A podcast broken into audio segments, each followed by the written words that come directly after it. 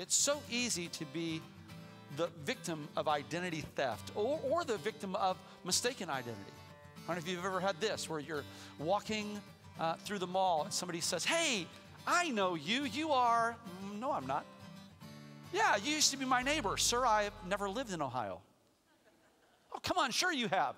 Well, if I have, I, I don't remember it.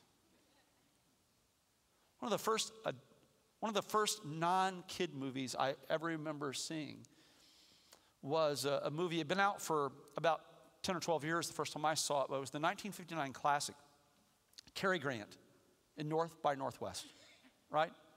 He's this advertising executive that is, that is mistaken as this big time international spy. And uh, they attempt to take his life, and the whole movie is him running and, and trying, to, trying to recapture uh, his name. One of the, it's one of the Alfred Hitchcock classics. And, and these, these mistaken identity movies, there, there, there, are a lot of them. Tom Hanks did The Man with One Red Shoe. Um, Jeff Bridges did The Big Lebowski. There's all these Freaky Friday movies and all that. And, and the reason why these movies are so popular is because we can relate to them. We, we can relate to uh, maybe not being mistaken as an international spy, but, but we can relate to the issue of mistaken identity because I think that we all deal with it on some level in our life. The issue of, of mistaken identity or, or identity theft. Paul deals with this in Colossians. He says this in Colossians 2 6, he says, So then, just as you have received Christ as Lord, you see it up here. Just as you received Christ Jesus as Lord. In fact, I, I want you to read this with me. Would you do that? So then, just as you received Christ Jesus as Lord, continue to live your lives in Him, rooted and built up in Him, strengthened in the faith as you were taught, and overflowing with thankfulness. Okay, so how are we supposed to live our lives? Just as you received Christ Jesus as Lord. Th- that begs an interesting question, doesn't it? How did we receive Christ Jesus as Lord?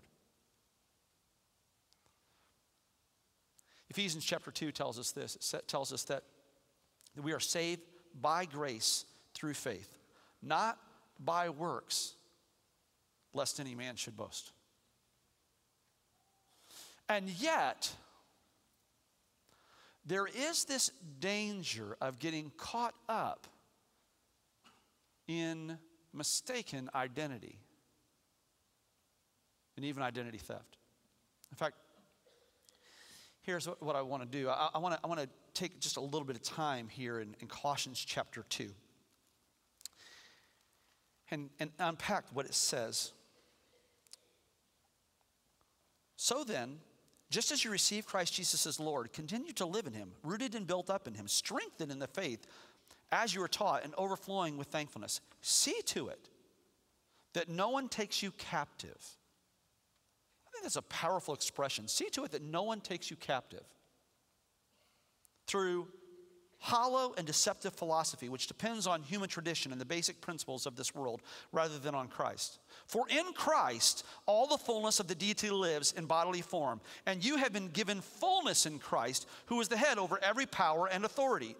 In him you were also circumcised, in the putting off of the sinful nature, not with a circumcision done by the hands of men, but with a circumcision done by Christ, having been buried with him in baptism, and raised with him through your faith and power of God, who raised him from the dead.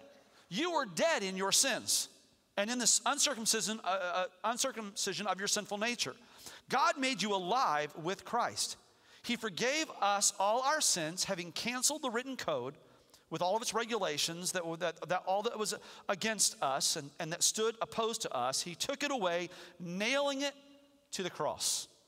I, I love the imagery that the Holy Spirit inspires Paul to write here that God took away all of our sins, nailing it to the cross. And having disarmed the powers and authorities, he made a public spectacle of them, triumphing over them by the cross. Therefore, don't let anyone judge you. Don't let anyone judge you about issues or ideas or concepts or philosophies. I want to drop down to verse number 20. Since you died with Christ to the basic principles of this world, why, as though you still belong to it, do you submit to its rules? Drop down a little bit further. Colossians 3:1. Since then you have been raised with Christ. Since you, then you have been raised with Christ, set your heart on the things above. Set your mind on the things above. It has, it has been the challenge of man since the dawn of creation this challenge of understanding identity and, and walking in, in who we are. And, there, are several things that, that, that, come against us and try, to, try to steal our, our identity. And, and, and, we could talk about our, our financial identity, we could talk about our corporate identity, we could talk about all those things.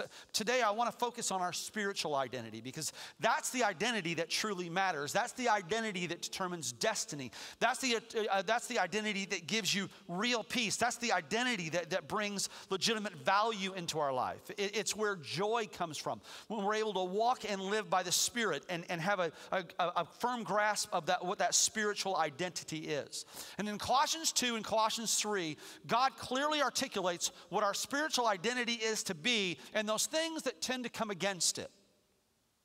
We, see it here in Colossians, in Colossians 2, uh, as we looked at in the beginning, where it says in verse number 8, see to it that no one takes you captive through hollow and deceptive philosophy one of the big things that comes at, at us is this issue of unhealthy or inaccurate philosophy hollow and deceptive philosophy. We live in a world where people love to philosophize, they love to talk to you about ideals and concepts.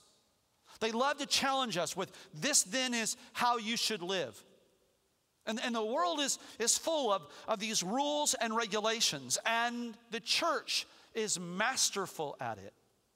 I've often thought, why is it that the church so focuses on rules and regulations? And you know what I, you know what I've, I've, what I've surmised? I've surmised this: that one of the big reasons why the church struggles so much with rules and regulations is, by human nature, we are competitive individuals. By human nature, we're competitive individuals, right? Nobody sets out and goes, you know what, here's what I want to do.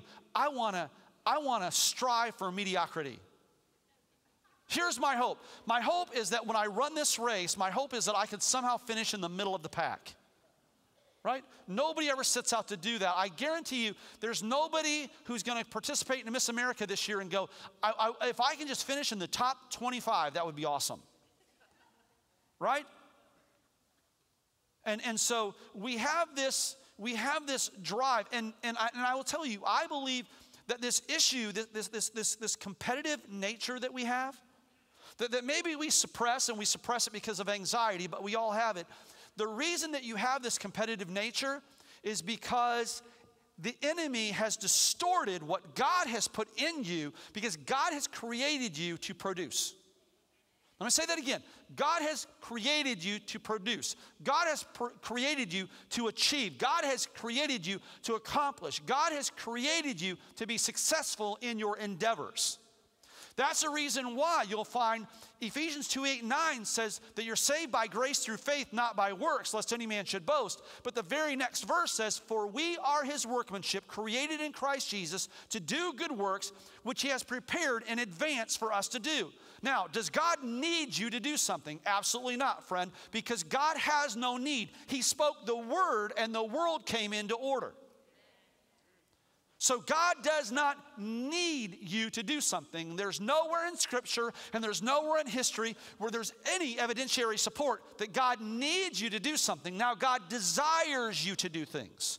And why does God desire you to do it? He desires you to do it so you can experience the power of God moving in you. You can experience the destiny that God has for you. You can, you, you can experience the fulfillment that comes when you accomplish, when you produce. And so God has placed within each one of us both the ability and the appetite to be effective, to be successful, to be productive, to be victorious.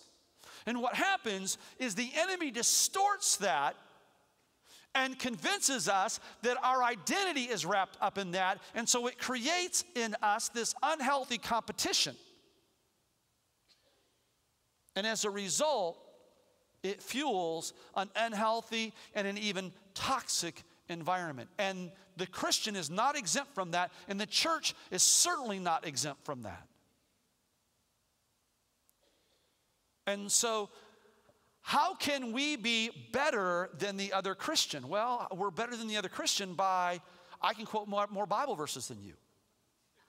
Okay? I live more holy than you. My life is more pious than you. I have better spiritual gifts than you. I, I can sing louder than you. Right? And it becomes this very competitive environment. And then in a competitive environment, what happens is this instead of operating cooperatively, we operate competitively. And there are, there, there are a myriad of individuals who have been burned by religion, and they've, burned by, they've been burned by religion because of the competitive nature.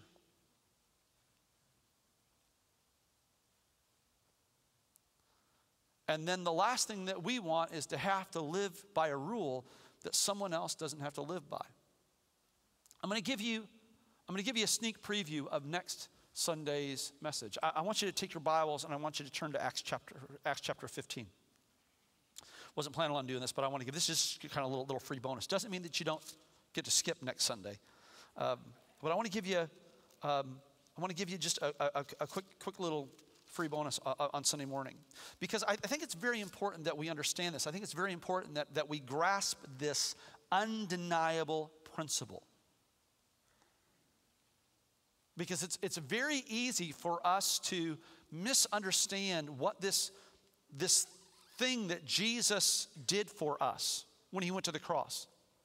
I think it's very easy for us to misconstrue what being a Christ follower means. And it's very easy for the church to live um, a skewed existence and as a result present a distorted view of what it means to be a Christ follower to the world. And it's the reason why so many have walked away from the church or reject the church because of this distorted, unhealthy, unbiblical, ungodly view. So, when, when, when Jesus was crucified, there were a lot of people that were against him, right? It's Palm Sunday. We, we celebrate Palm Sunday. And Palm Sunday is the celebrating of Jesus coming into Jerusalem. And when Jesus came into Jerusalem, there were those who shouted, Hosanna! Blessed is he who comes in the name of the Lord. They threw their coats and laid them on the, on, on the street in front of him. They laid palm branches in front of him and they, they welcomed him as they would welcome royalty. They welcomed him as they would welcome the king. And these were the commoners, these were the, the everyday people. While the political and religious elite on the other side of Jerusalem were plotting his death. The very ones who should have had such an exhaustive knowledge of Scripture that they recognized Jesus as Messiah, they were, their, their, their understanding was clouded by their hyper competitive, judgmental nature. They had somehow got sucked into hollow and deceptive philosophy that they could not see what was happening in front of them. Jesus Christ was crucified he then, on the third day, rose again. And as a result, a bunch of these people who were passionately against him, who, who the, these, these folks called Pharisees, a bunch of these people came to Christ. Eventually, it spread to others. It spread to Gentiles, which are people who are not Jews. The vast majority of us here are Gentiles. And so, the portion of Scripture that we're going to look at, this really applies to us because we are Gentiles. And so, what happened was this Gentiles were, were, were, becoming, were becoming Christ followers, and those who were, who were Jews, who were used to following all these laws, all these rules and regulations they had, that they had had over the years, uh, they said, okay, it's a good thing that you're becoming Christians, but now what you have to do is you have to follow all these rules. Okay? And, uh, and, and this, this first surfaced at Antioch.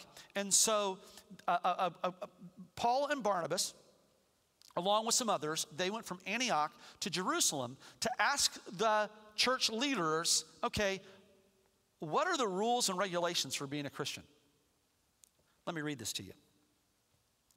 It, it says this it says that Paul and Barnabas were appointed along with some other believers to go to Jerusalem to see the apostles and elders about this question. The church sent them on their way, and they traveled through Phoenicia and Samaria. And, and, and, and as they did, they told how the Gentiles had been converted. This news made all the brothers very glad. And when they came to Jerusalem, they were welcomed by the church and the apostles and elders uh, to whom they reported everything God had done. Then some of the believers who belonged to the party of the Pharisees, okay, remember that? That, that the party of the Pharisees. Who were the Pharisees? The Pharisees were the hyper religious who actually wanted Jesus to be crucified, right? Because they were, they, were, they were deceived.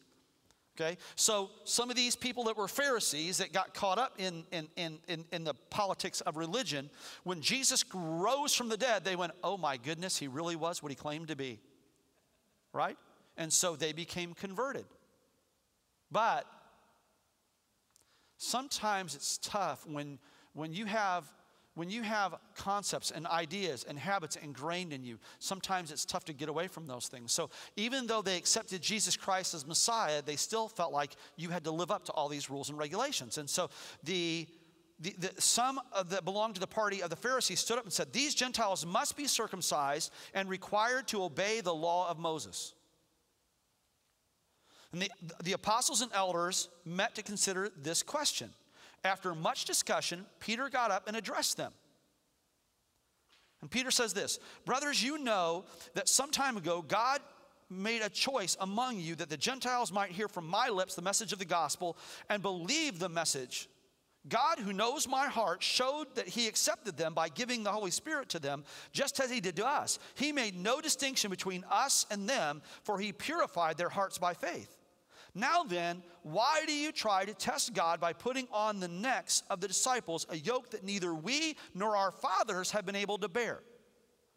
No, we believe it is through grace, the grace of our Lord Jesus, that we are saved just as they are.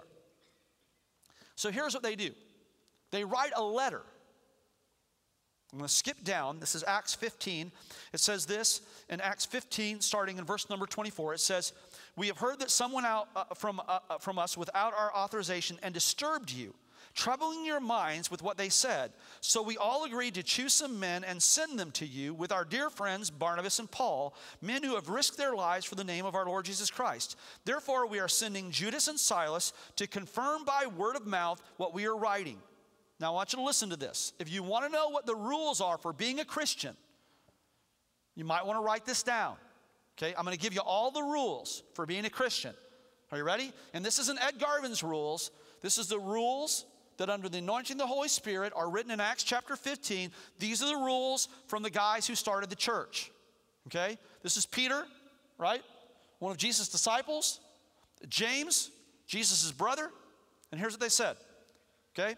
So, it seemed good to the Holy Spirit and to us not to burden you with anything beyond the following requirements.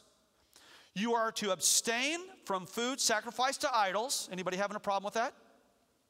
Okay. From blood. Anybody having a problem with that? From the meat of strangled animals and from sexual immorality. You will do well to avoid these things. Isn't that interesting? That's the rules. Well, what about what about what about women wearing makeup? It's not in here. What about cutting hair? Uh, it's not in here. What about women wearing earrings? Not in here. What about men wearing earrings? Not in here either. Well, let me show you in Lamentations 42. Well, here's the interesting thing it says this it says, that in Christ, okay, scripture we were looking at a few minutes ago, Colossians 2, what did Christ Jesus do? He canceled the written code. Now, don't go out and get your earrings pierced. Don't go out, men, don't go out and get your ears pierced. Okay? But we get caught up on all these different issues. Okay? And the problem is here's, here's, here's the problem we start focusing on the rules and regulations. And what you're going to find is this in Colossians chapter 2, God deals with us through the ministry of the Holy Spirit inspiring Paul. God deals with us and he says, Listen, all these rules and regulations that institution tries to put on you, it's unhealthy, it's unwholesome, it's ungodly. Then you go to chapter 3 and it says, This then is how you should live.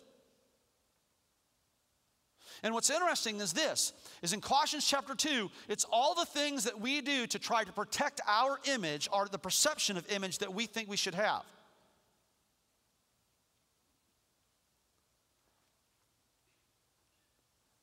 And the Word of God says this it says, don't get caught up in all that. And then in Colossians chapter 3, there is this here's how you should live. And if you look at that list, the things that you're supposed to do rid yourself of anger, malice, slander, rage. What it does is it talks about how we're supposed to relate to one another. What our relationships are supposed to look like. Our vertical relationship, the relationship between us and God, and our horizontal relationships, the relationships that we have with one another. And yet, here's what happens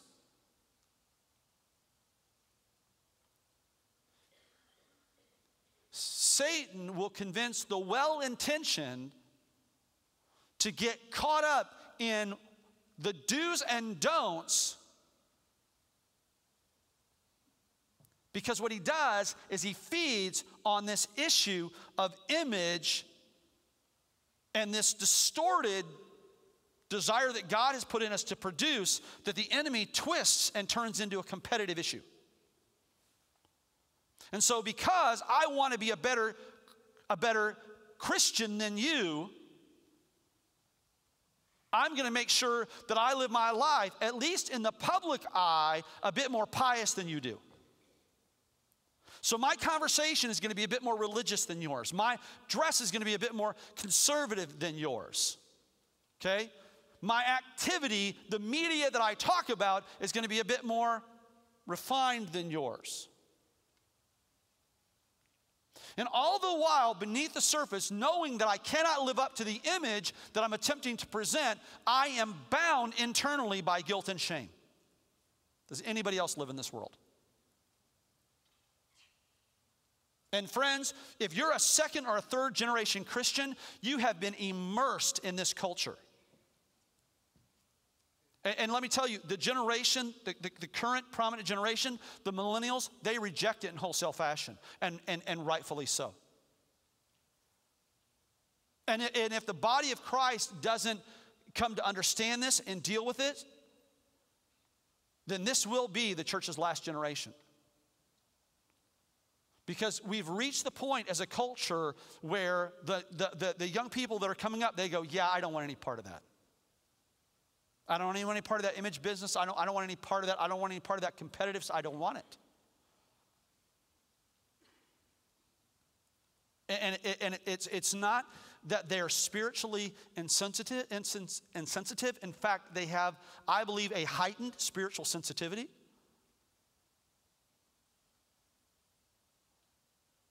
But they wonder why we don't live the word.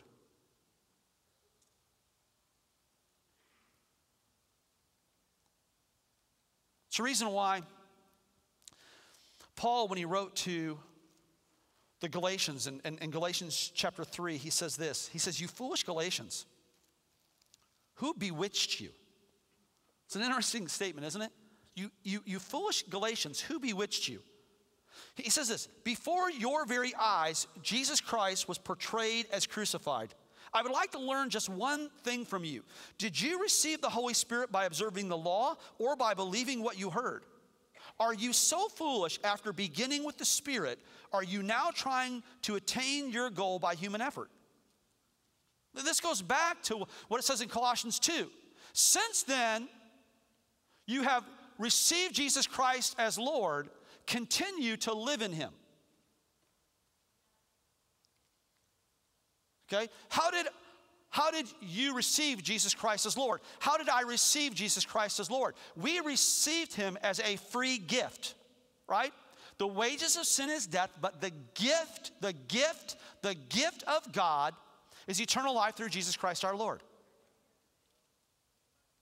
We did nothing to deserve it, we did nothing to earn it.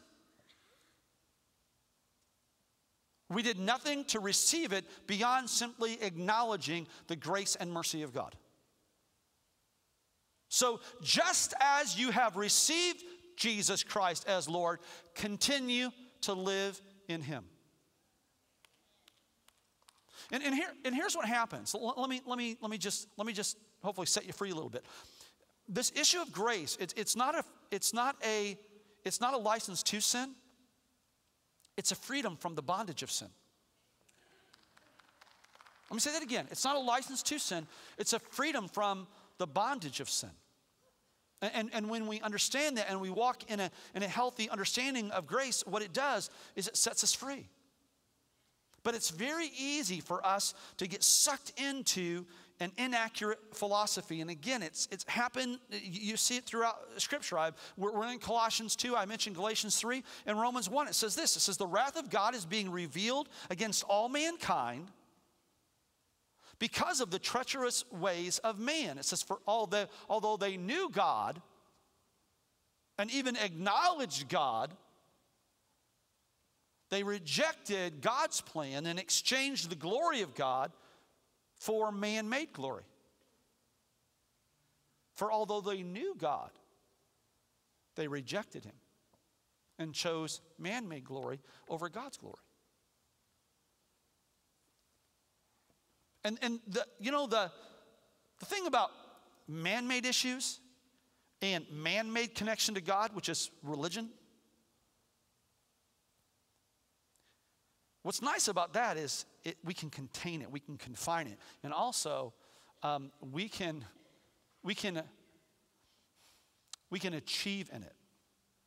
We can gain notoriety in it. Um, when you walk in grace, I, I can't be a better grace person than you. You know what I'm saying? Hey, I'm I got more grace in my life than you have in your life. Wow, if you had the grace I had, if you had the grace I had, you could be a spiritual giant. See, that doesn't even sound right, does it? But this issue, when we understand and we walk in, in grace, but, but we get caught up in these, in these unhealthy, inaccurate philosophies. I remember as a teenager, I, I, I was not real excited about church. Because this is what I understood about church don't smoke, don't dance, don't drink, don't chew, don't hang around with those that do. Church was the land of no. Church was the place of no fun. Right? And church was a place of a bunch of hypocrites. I'll never forget after I after I my junior year in high school, after I recommitted my life to Christ, I was going to this, this, this little church, this little Assembly of God church, and uh, we had an evangelist come. And the evangelist came and uh, Sunday morning, he gets up and he starts preaching against, well, everything. And, uh, and he starts off and he goes, he goes, so let me talk about that black box on top of your TV. Remember the black boxes on top of the TV, right? He goes, let me talk about the black box on the top of your TV. You all know you've got in your house Cinemax, Cinemax. You know you're watching it. Flicker the late night TV, and you got HBO, Hell's Best Outreach. Now, let me tell you what I enjoyed, what I enjoyed the best about this was we had three pastors on staff at that church, and I had been in all three of their homes, and all three of them had that black box. And they wouldn't let their kids go to the movies because it was wrong to go to the movie. But three months later, when that same movie came out on Cinemax, what channel is that on again?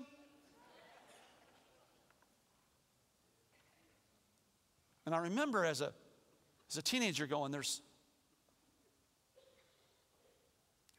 there's something not right about this.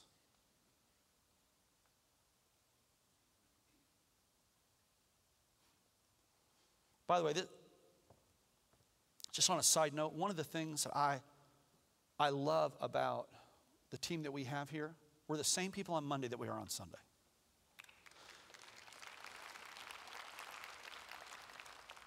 Now, we, not, we might not be as religious as you want us to be on Sunday, and I might say things uh, uh, from the pulpit on Sunday that you go, I can't believe the pastor just said that. But I tell you what, here's what you can be confident of I'm the same person on Monday that I'm on Sunday. And I don't stand before you as a religious person. I don't stand before you as a pious person. I have to die to my flesh daily. I live by grace. I live by grace. The enemy, he, he tries to suck us in with these with these inaccurate philosophies. And he also tries to hammer us through individual failures. And, and, and that's another part of, of, of, the problem of this, this whole competitive Christianity, rules Christianity thing is, is because we cannot live up to it, because there's no way we can live up to it. We're racked by guilt. Paul says this He says, Listen, when you were dead, in, the un, in your sins and in the uncircumcision of your sinful nature, God made you alive with Christ. He forgave us all our sins, having canceled the written code with its regulations. All that was against us and that stood opposed to us, He took it away, nailing it to the cross. I was talking to an individual this week that was telling me what an awful person they were. Fact, they said this they said, I could best describe myself as garbage. And I lovingly said to them, I lovingly rebuked them, and I said, I don't ever want to hear you say that again. I said, because when you do that, you're operating in arrogance and you are cheapening the work of the cross. Let me say this again, okay? When you speak those negative things over yourself, man, when you speak your, those negative things over yourself, sir, here's what you do you operate in arrogance and you cheapen the work of the cross. Because if you're convinced that somehow you can do something that is too big for the power of God to reconcile, you put yourself on way too high of a platform. And it's an affront to the supremacy and sovereignty of God. See, very God of very God became man, lived a sinless life, but, but allowed himself to be nailed to a cross to pay the price for your sin. There is no sin that you can commit or that I can commit that Jesus Christ did not take care of. And now here's, what, here's oftentimes what Christians will say they'll say this totally understand that. Okay? And I, I, I, I, I believe that when I became a Christian. But after I became a Christian, so let me get this straight. So, Jesus Christ, the work that He did on the cross, it has the power to take care of the sin that you committed before you were a Christ follower. But once you became a Christ follower, He, he doesn't have the ability to respond to any of that? Does that make any sense? Somebody help me. Because that doesn't, I, I can't follow that logic. All right? And, and, and, and listen, that's what Paul's dealing with here in Colossians chapter 2.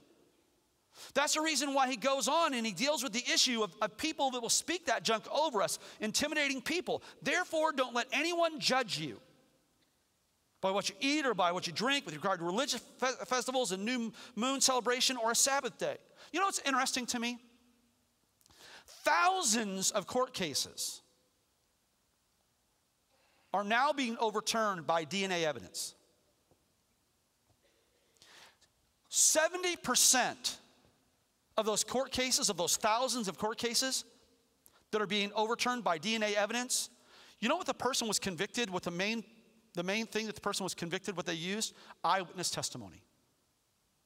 Eyewitness testimony, where somebody said, she did it. She did it. Let me tell you the story of, of, Christopher Abernathy. Christopher Abernathy in 1985 was an 18 year old young man living in Park Forest, Illinois. Christopher Abernathy uh, suffered with some significant learning disabilities. and in 1984, there was a young girl who was, who, was, who was brutally murdered in Park Forest. Almost a year later, they picked up Christopher Abernathy and questioned him and actually got him to sign a confession because an eyewitness said Christopher Abernathy did it. And he was arrested. Now, right after he was re- arrested, he, re- he recanted his confession, but it didn't matter. He was, he was tried and sentenced to life in prison without parole. Christopher Abernathy, the reason that he gave that confession was because the police told him that if he would sign this piece of paper, they would let him go home to his mom. The eyewitness admitted that they lied. But Christopher Abernathy spent 30 years in prison before DNA evidence exonerated him. He lost the majority of his life because a false witness against him. And he himself speaking things over his life that were untrue. So here's the question that I have for you Are, are you here today and at some level, you're living in a prison of your own making because you have bought into the lies that people have spoken over you and the lies that you have spoken over yourself. Things that you have spoken over yourself that, that devalue who you are in Christ. Words that have been spoken over you and, and names that have been given to you that do not accurately reflect how God sees you. Because, friend, it's one thing to have somebody swipe your credit card and to have to navigate through that. It's a whole nother thing altogether to have your sp- spiritual identity taken because you become victim of somebody speaking over you or you even speaking untruths over yourself. If anyone be in Christ, they are a new creation.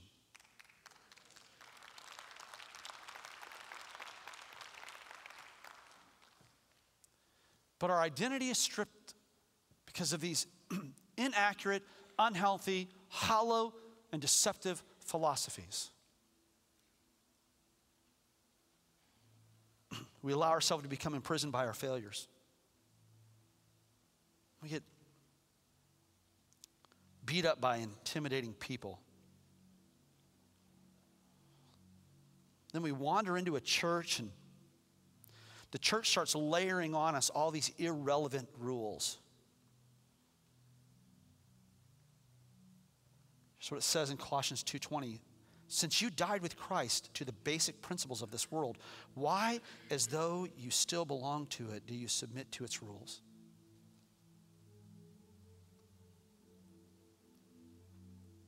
So what do I do about it? How do I how do I respond to this? How, how do I protect my spiritual identity? Got good news for you. Look at Colossians chapter 3, just those, those first few verses. Since then, you've been raised with Christ. Since then, you've been raised with Christ. Set your heart on the things above.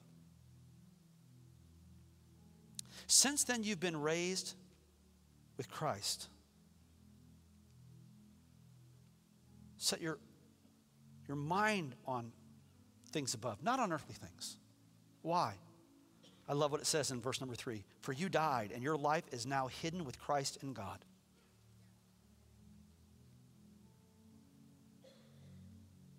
So, how do I live? Well, put to death, therefore, whatever belongs to your earthly nature sexual immorality, impurity, lust, evil desires, and greeds. That, that's all idolatry. Because of these, the wrath of God is coming. You used to walk in these ways in the life you, you once lived. But now you must rid yourself of all such things as these anger, rage, malice, slander, filthy language from your lips. Don't lie to each other, since you've taken off your old self with its practices and put on the new self, which is being renewed in knowledge in the image of its creator.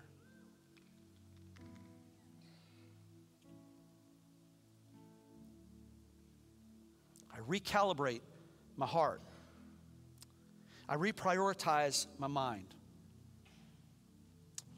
And I reconfigure my relationships. Starts in the heart. Since then you've been raised with Christ. Set your heart on the things above. once my heart is settled, I, I want that to sink in. Once my heart is settled, then it's time for me to deal with my mind. One of the big problems that we have is we oftentimes we try to deal with the mind first. You will never settle your mind until you settle your heart. If you get nothing else out of this morning, I want you to get that. You will never settle your mind until you settle your heart. And so many of us, we get stuck in, shackled by these questions that bounce around in our head. And by the way, oftentimes there are questions that we've answered over and over again, but it doesn't matter. The enemy will still bring the questions, and it shouldn't be a surprise to us. The very first time we ever hear the enemy speaking in Genesis, what does he do? He asks a question, the scheme of the question. And he'll throw all these questions into your mind, okay? You cannot settle your mind until you settle your heart. You have to settle the heart first. That's why God always deals with, all throughout Scripture, God always deals with the heart first. That's why when we come in here, we say, Lord, I give you my heart. And when I, when I turn my heart towards the things above, and, here's what I can assure you there are some of you here this morning that you've yet to accept Jesus Christ as your Savior and Lord. And in your heart, you know that it's something that you're supposed to do, but in your mind, you got all this stuff bouncing around. And, and in your heart, you, you know you should accept the free gift of salvation. But in your head, you're going, I don't know if I can live up to all that stuff. I don't know if I can walk away with, uh, from all the things that I'm doing. I, I don't know if I can live the life that the church is going to expect me to live. I don't know if I want to.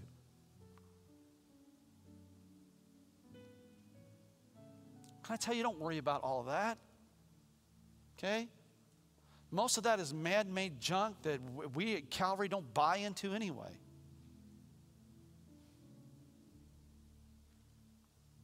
Let's talk about your heart. Get your, get your heart right. It's the reason why we'll ask the question is your heart right with God? And once you do that, once you set your heart on the things above, it becomes so much easier to, to set your mind on the things above.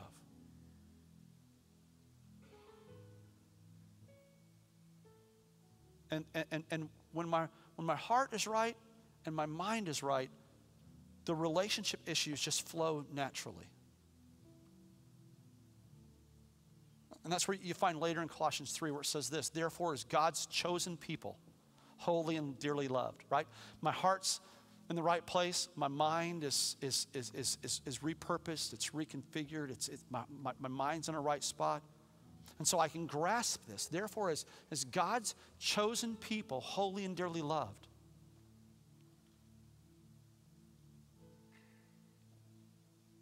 clothe yourselves compassion, kindness, humility, gentleness, and patience. Bear with one another. Forgive whatever grievances you have against one another. Forgive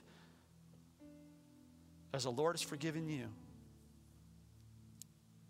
And over all these virtues, put on love. And let the peace of God rule in your hearts. Set your heart on the things above. Let the peace of God rule in your hearts. See, you, you came in here today and you were troubled. You, you're, you're, you're dealing with the, the different aspects of life and you find yourself regularly troubled. You, you lay your head on your pillow and, and you're troubled. And you know all the scriptures and you can quote them. He will keep those in perfect peace whose mind is stayed on thee. He will, he will give them sweet sleep. You can quote all the scriptures, and yet when you lay your head on your pillow, the mind races and the heart aches.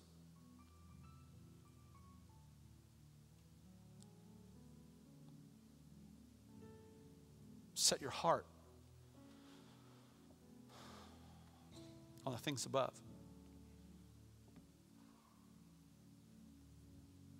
God, I surrender my heart to you. I surrender my love. I surrender my passions. I, God, I surrender them to you.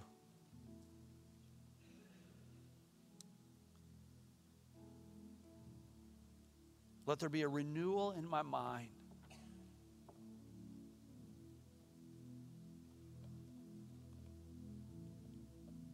To where I see myself and I see those around me from a different point of view.